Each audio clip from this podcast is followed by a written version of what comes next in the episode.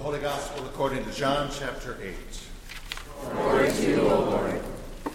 Jesus said to the Jews who had believed in him, If you continue in my word, you are truly my disciples, and you will know the truth, and the truth will make you free.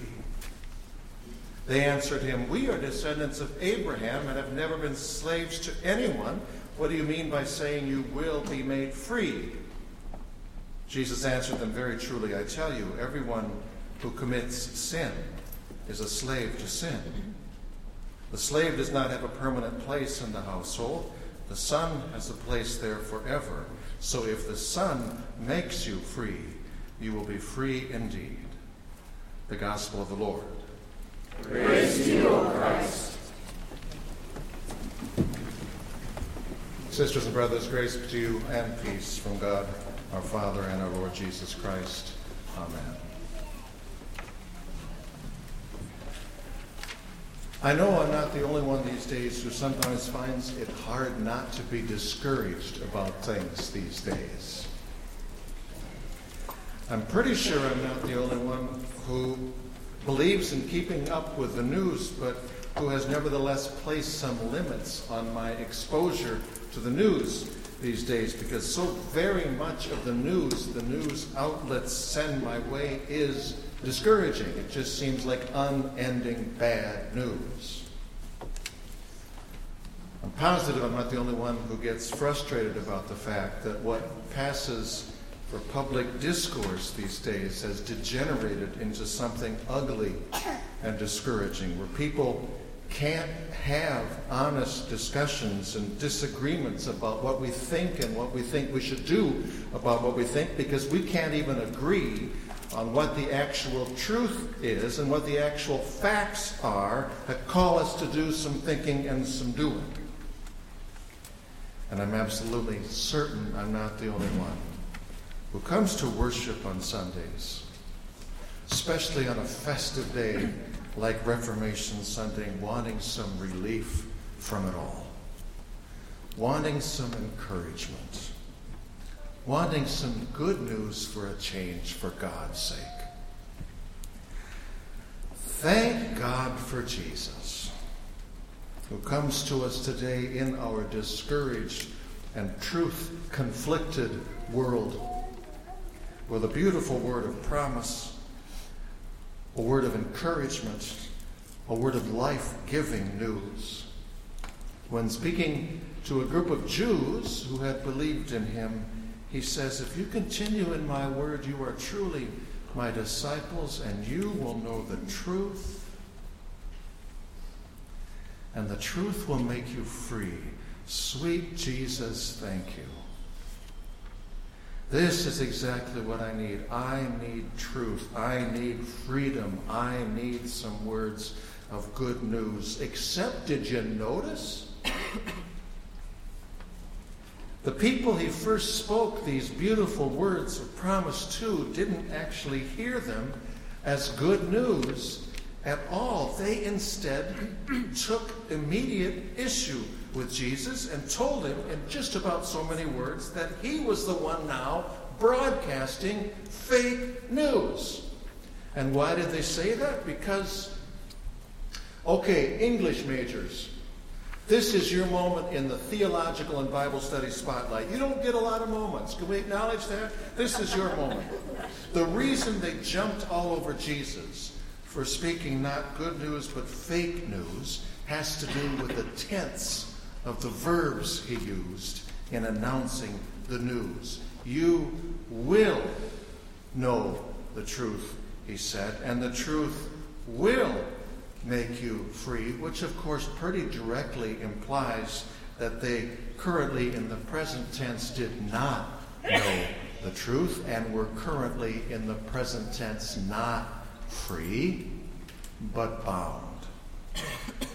And so they said, How can you say we're not free? Fact check it, Jesus. We are descendants of Abraham, and we have never, ever been not free. We have never, ever been slaves to anyone, which, of course, for those of you who aren't English majors but history majors, know this is, in a literal sense, a literally ridiculous statement.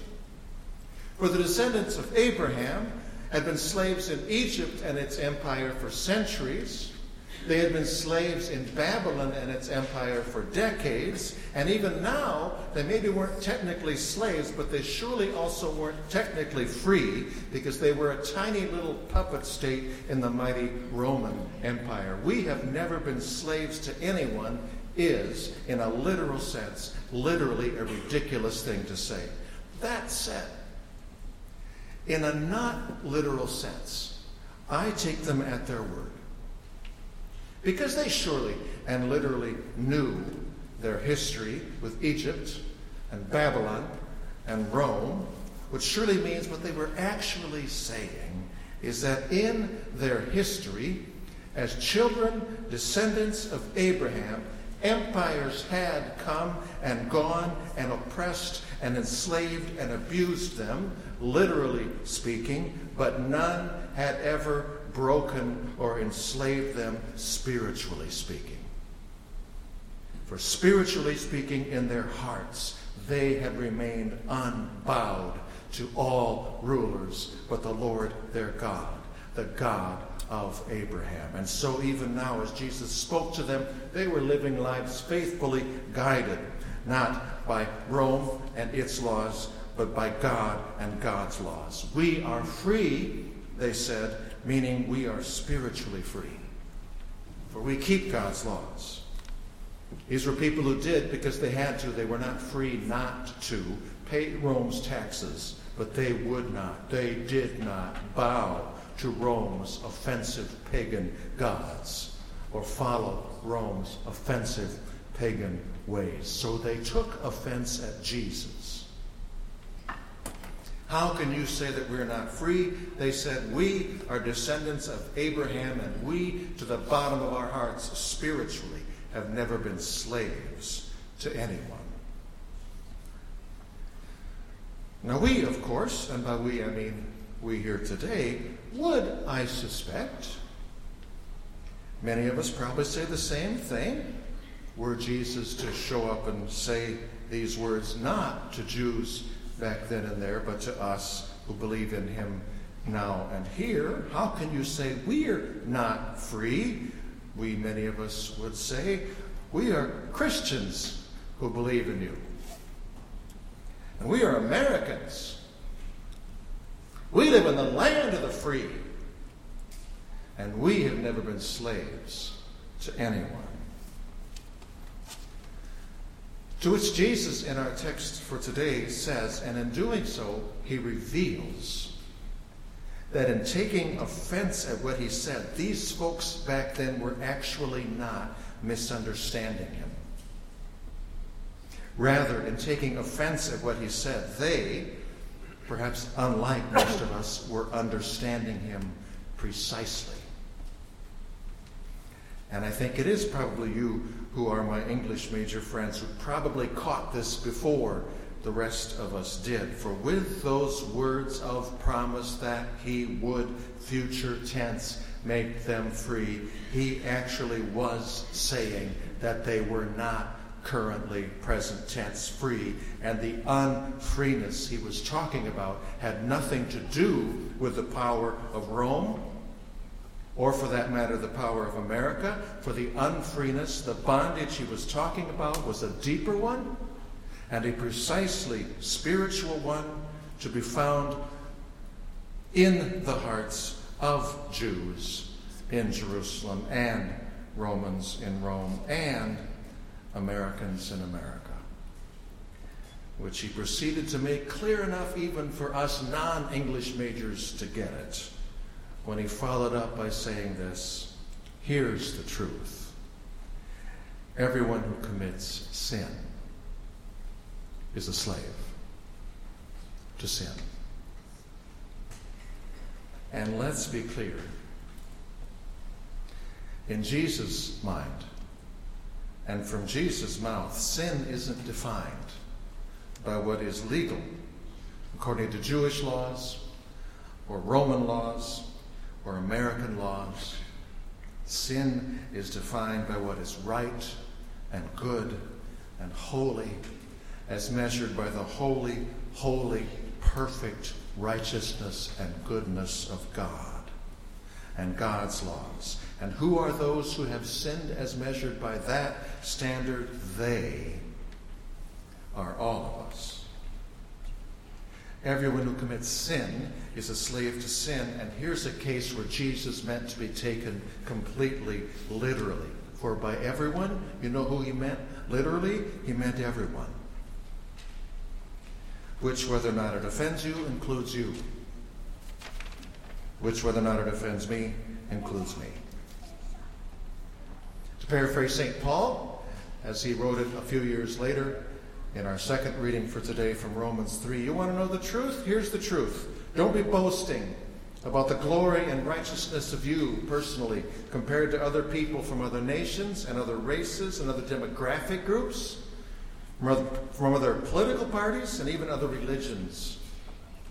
For here, said Paul, is the truth. All, no exceptions, have sinned and fallen short of the glory and the heart of God. Everyone, Jesus said, and by everyone he meant literally everyone who sins is a slave to sin. He meant everyone because, of course, everyone sins. A very religious person I was talking to a few years ago took exception and offense with me when I said that to him. He was not a Lutheran. And he had attended a Lutheran worship service. This was, in, for those of you who've been Lutherans a while, this was a, a Green Book LBW Lutheran service. I think it started on page 56. and he began a conversation with me because of the, the, the line in the confession at the beginning of the service, which said, and he was asked to say with us, we confess that we are in bondage to sin and cannot free ourselves. He said, listen, I mean, sure, I'm not perfect. I sin sometimes, but I do not sin nearly as much as I used to. And I don't sin nearly as much as other people. And I am not a slave. I am not in bondage. I've got free will. I can stop sinning. I said, Great. So why don't you?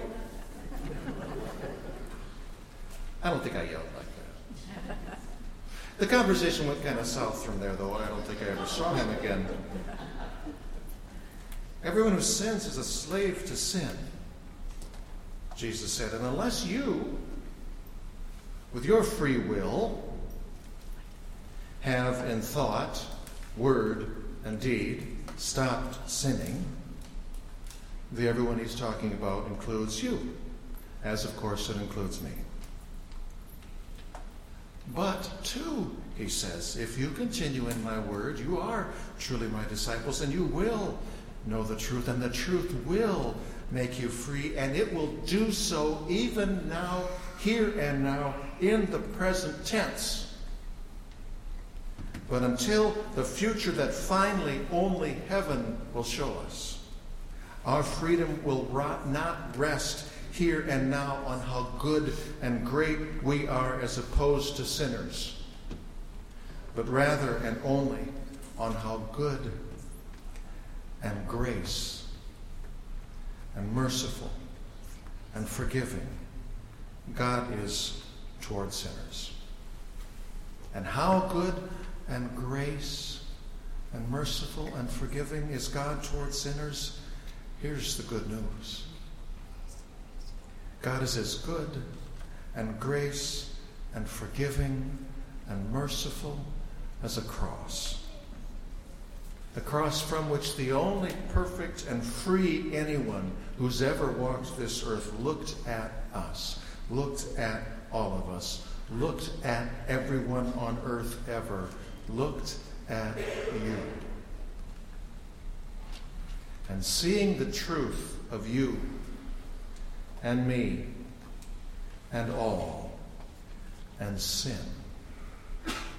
He said, I know the truth. I am the truth. And I love you. Your sins are forgiven.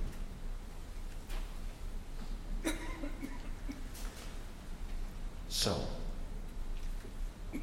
back to the world and its news and its news feeds, which every hour on the hour, if they do nothing, they surely prove beyond any doubt whatsoever that Jesus was speaking the truth when he spoke the truth of this world's sin brokenness and sin boundness. Please don't any of you leave when I say what I'm about to say. Please hear me out. I am not a fan of our current president. I did not vote for him. On a personal level, I dislike him. I disagree with him. Given the chance in 2020, I'm quite sure I would take the opportunity not to vote for him again. Some of you, and this is America, and God bless America, you have this right. Some of you disagree with me. America is great with a greatness no nation has ever been great with in the way that we are free to disagree and then to vote and elect our leaders. We seem not to be as great as we used to be, given our, or certainly as great as we could be, given our seen and pretty much everyday proven inability to disagree with any manner of respect, with any manner of civility, and with a common interest in what is actually true, as opposed to a common conviction that what is true is what news feeds put out by people with political convictions just like mine say is true. I wish that our president, when asked by Lesley Stahl on 60 Minutes if he had any regrets, would have said something different than he did. What he said being that he regrets that the press is so mean to him. I wish he'd said something like this Regrets? Yes. I mean, I'm human. I do have some. I regret some of the words I've spoken, some of the tweets I've tweeted that have not been respectful, in some cases, not even been true, and which have demeaned and often demonized and even villainized entire races of people and entire nations of people and entire orientations of people and entire religions of people. And in doing so, I regret that though I am surely not entirely responsible, I have played a part. And I'm the President of the United States of America. The part I play matters. I have played a part in dividing people into camps of fear of others rather than uniting people around a common good that is truly good because it's good for all, for us and others. I wish, too, that those who with me disagree with and dislike and did not vote for him would say some things in some similar veins. I wish they, we, would say some things, maybe something like this regrets? Yes, we have some. We've let fear mongering and twisted truth telling that we've perceived in others to beget a brand of fear mongering and twisted truth telling of our own. And we've demeaned and demonized people we disagree with on some or even many things as being such hopelessly bad people that we cannot even acknowledge the possibility that there's anything anywhere that we could mutually value and even mutually pursue because we could agree that it is good, good for both of us and good for them and good for others. And so we haven't we haven't just resisted everything they've said or done that we perceive to be wrong or in some cases to be evil. We've resisted everything that they've said and done, for we would rather that nothing be done than anyone but us getting any credit for anything good. I wish, in other words, that those who feed our news, our news feeds in the world, and those who write our news feeds in the world, and those of us who read and repeat and repost and we retweet our often too often partisanly slanted news feeds of choice would, taking a cue from, well, here's an idea, taking a cue from Jesus, Acknowledge that there's no such thing as my truth as opposed to your truth. There's only the truth. And the truth, and by the truth, I mean the truth, is not that what unites us ultimately as citizens of America and citizens of the world and citizens of the kingdom of God, the truth is not that what unites us ultimately is our ultimate greatness or rightness compared to others. What unites us ultimately, what unites us all, is our need for something oh so greater than the greatest greatness of us and others.